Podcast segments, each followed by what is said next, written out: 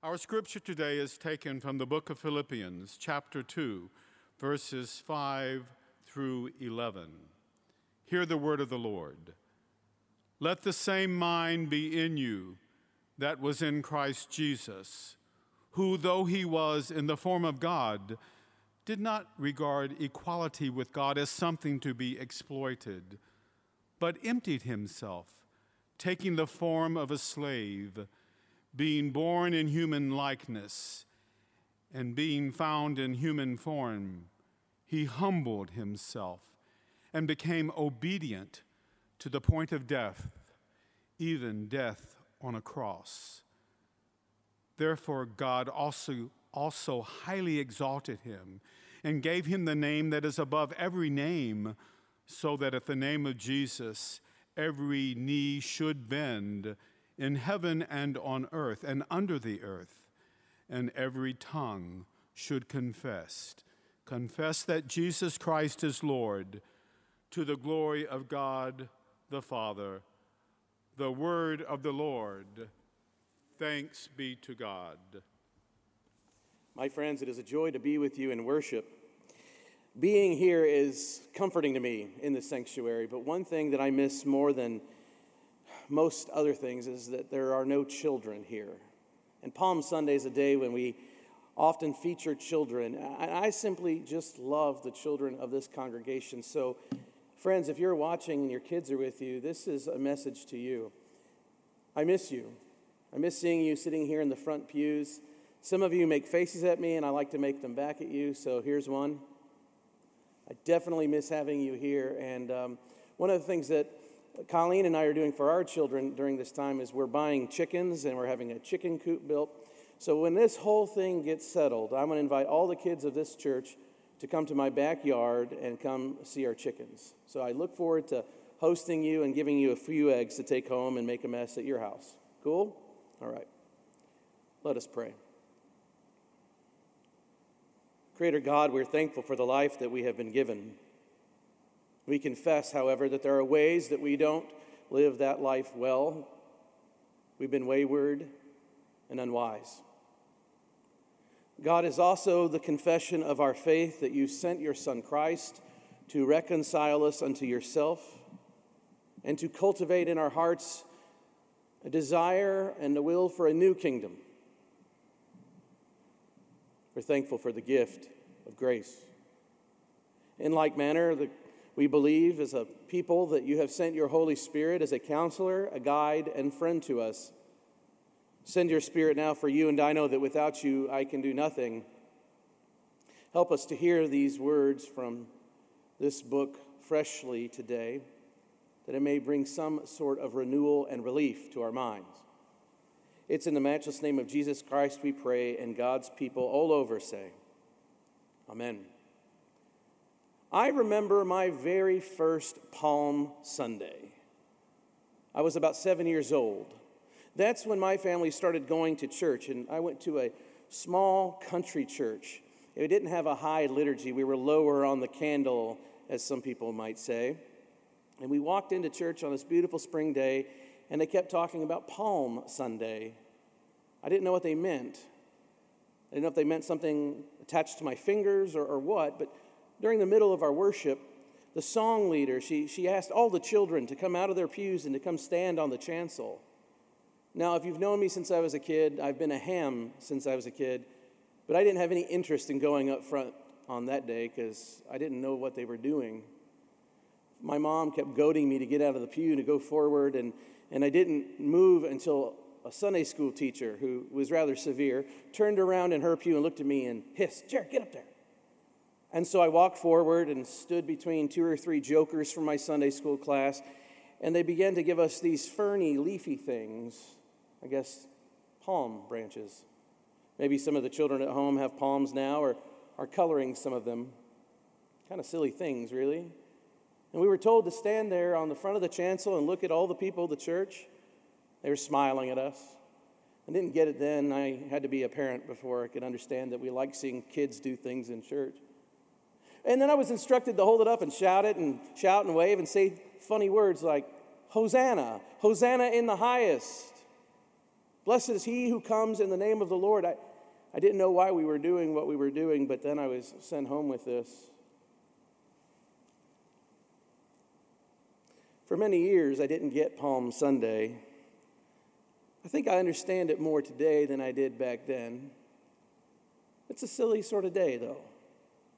It's different here at Peachtree. I, I totally highlights the fact that you, you all aren't here because every year we have a bit of a drama down front where there's Jesus and the disciples, and after the service, the children lead us out shouting, Hosanna in the highest. Now, this past week, I celebrated my fourth year anniversary as a senior minister, but I, I've been here for about seven years in total. And I'll never forget that first Palm Sunday. I collected my daughter out here in the narthex, who Marcella was still basically a baby, and we went out on the street where there's a parade.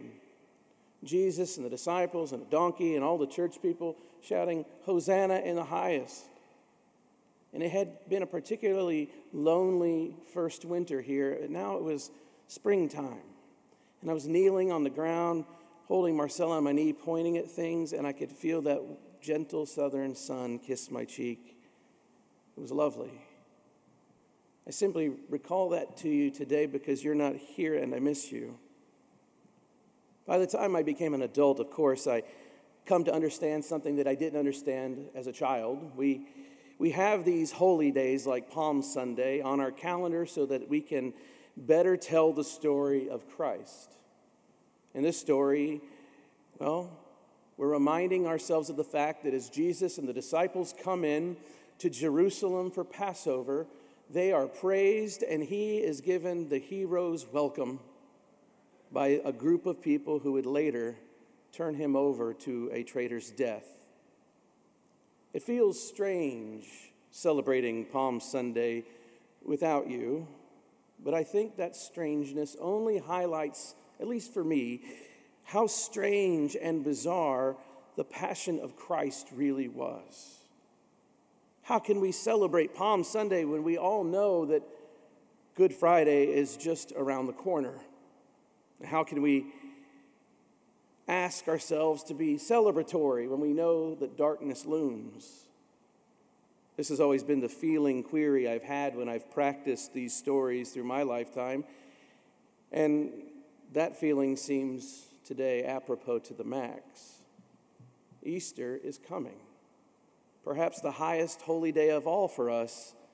But how can we celebrate with empty churches? And how can we enjoy Palm Sunday today without the kids? It's all so hard. Make no mistake about it, friends, we are in a collective time of trauma. Many people are dying. Many people are suffering. Many people are alone and isolated. A lot of people are afraid. This is hard. It truly is trauma. And we then turn to the scriptures because we're Christians and that's what we do. And when we do so this morning, we have a well known text. Most likely, this text was an ancient hymn. It seems like St. Paul didn't just make this little hymn up as he wrote this letter to the church at Philippi, he, he probably was quoting a song that many Christians knew in his day. It's very theological. It speaks to the profound nature of who Jesus Christ was and is and will be. I find it theologically insightful. I find it spiritually nourishing and comforting. And I find it to be a wonderful summary of Christian essentials. But what part of it should we reflect on today, given the nature of the world as we have discovered it this morning? It's a good question. If for no other reason than right before Paul's recitation of this hymn, he tells the church in the letter that they are to have the same mind as Christ does. And when else do we need that more than right now in this time of trauma? Should we think aloud together about the pre existent nature of Christ that this hymn puts forward in the introduction? That Jesus was in the form of God, had the nature of divinity, that Jesus stands before creation? Maybe that would comfort you.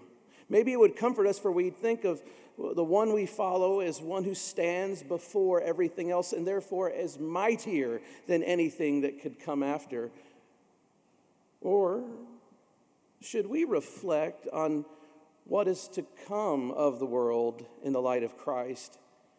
Even though he died and died of cross death, it says that at one day every knee will bow and every tongue will confess that Jesus is Lord. And, and I want you to understand this is sort of a theocosmic thing. This is, this is a cosmopolitics, really. The text is telling us that every knee will bend on earth, every knee will bend to the left of the earth and to the right of the earth and above the earth and below the earth and in the heavens and in the grave. Every single creature will bend the knee at the praise of Jesus Christ. Maybe that's what we ought to think about today because it's triumphant. Maybe we feel we need some triumph right now in our trauma. Besides, who doesn't like a winner? Or maybe, maybe we should begin by remembering that the Christian message says that the way that God has come to heal the world is through Jesus Christ. Therefore, Christ is God's most profound and full method of moving and shaping our world. How does that go? How does that work? Well, simply put, friends, it means that God enters our world. It means that the divinity steps into your story and my story. It means that God fully takes on us and our messiness. In Christ, God enters in our suffering. God is present in our suffering. Perhaps God is present there more than at any other time. God leans in to our suffering. Have you ever wondered why the greatest manifestation of God's glory on the earth happens in a crucifixion and a death? Did you notice what the middle part of the hymn tells us about the nature of Jesus? that he humbled himself, that he poured himself out, becoming obedient to even death, that which we will all face. What does it mean that Jesus poured himself out? I think it means that Jesus lessened, him, lessened himself. One of my favorite stories about Mr. Fred Rogers was told to me by Reverend Chambers a while ago. Mr. Ch- Mr. Rogers was invited by the executives of PBS to a meal. They sent a car and a driver. Typically, when people of fame or people who have a certain level of power have a driver, they sit in the back of the car while the driver sits in the front.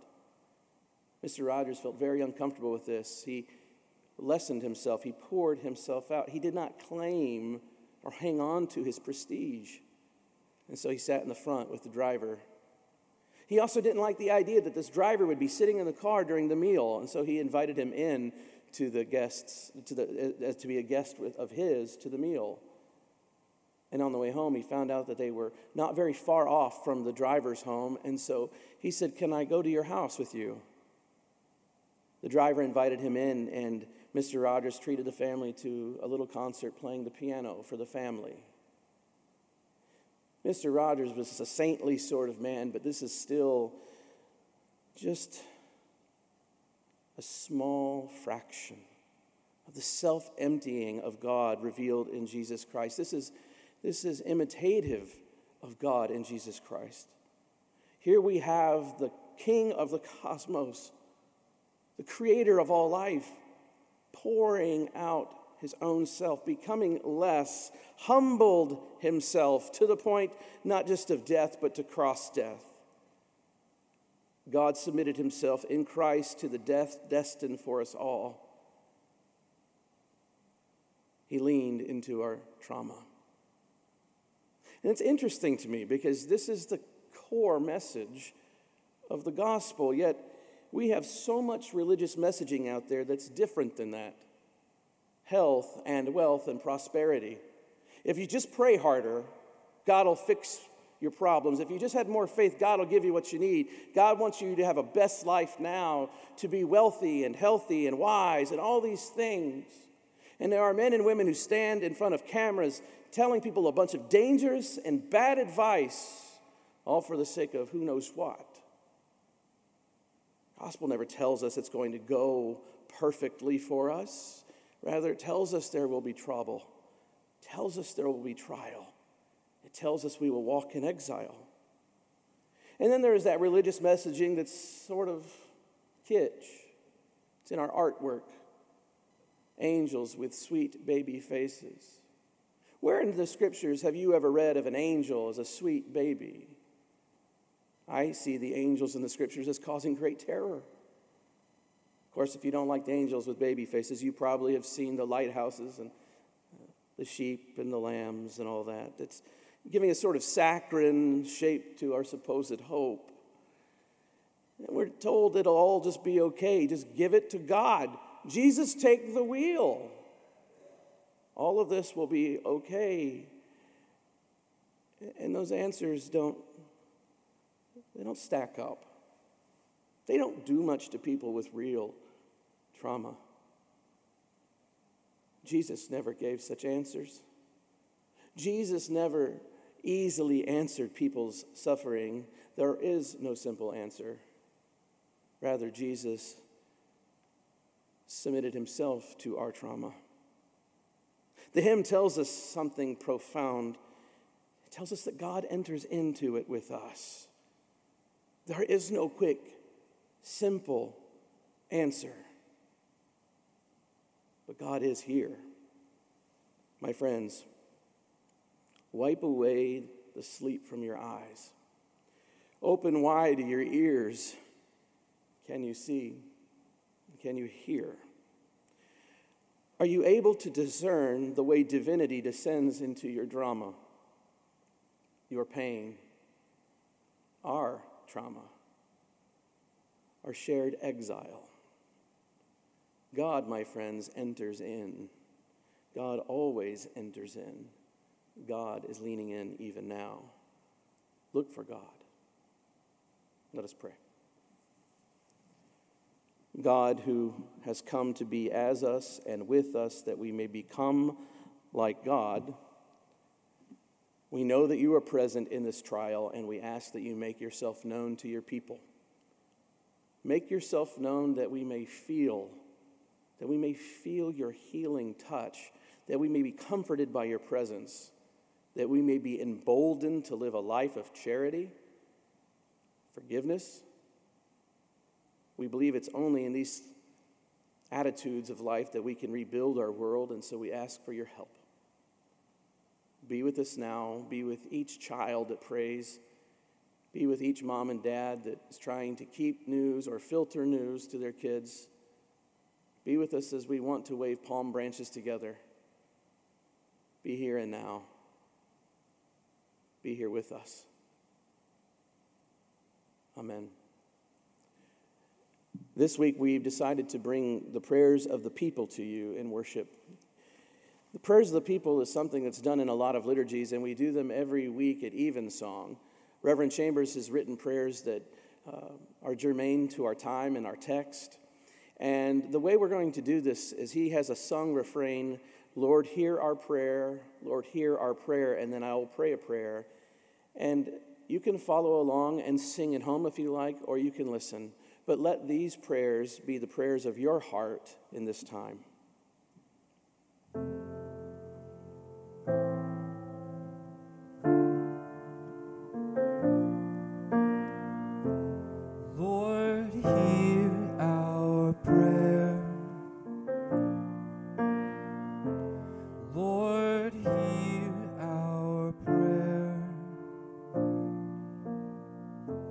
Our Father in heaven, you have encouraged and consoled us in your love and caused us share in your spirit. Move your church here and everywhere to bow down before you and to stand up together against tragedy. Make our minds one in Jesus Christ, that his life may take form within us and around us. Lord, hear our prayer.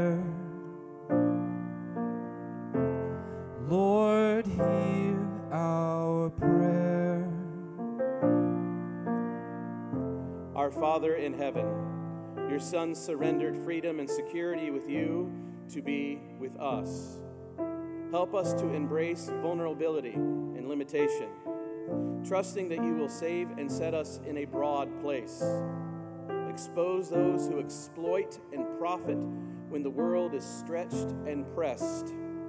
Free us from feeling indifferent or afraid, that we could be governed not by self interest, but by humility and compassion. Lord, hear our prayer. Lord, hear our prayer. Our Father in heaven, your Son emptied himself and became a slave.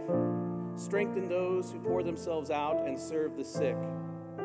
Steady their gloved hands and behind their masks. Set their faces like flint, that your own gaze and touch would reach the suffering with healing hope.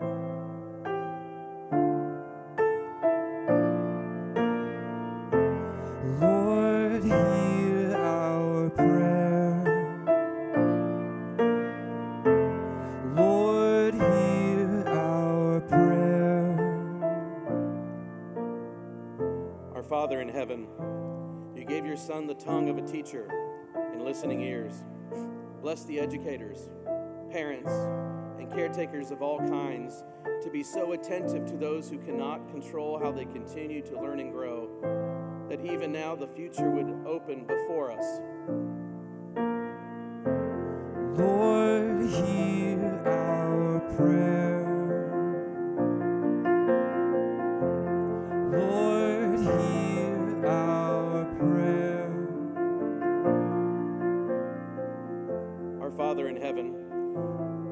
Among us was both executed and exalted.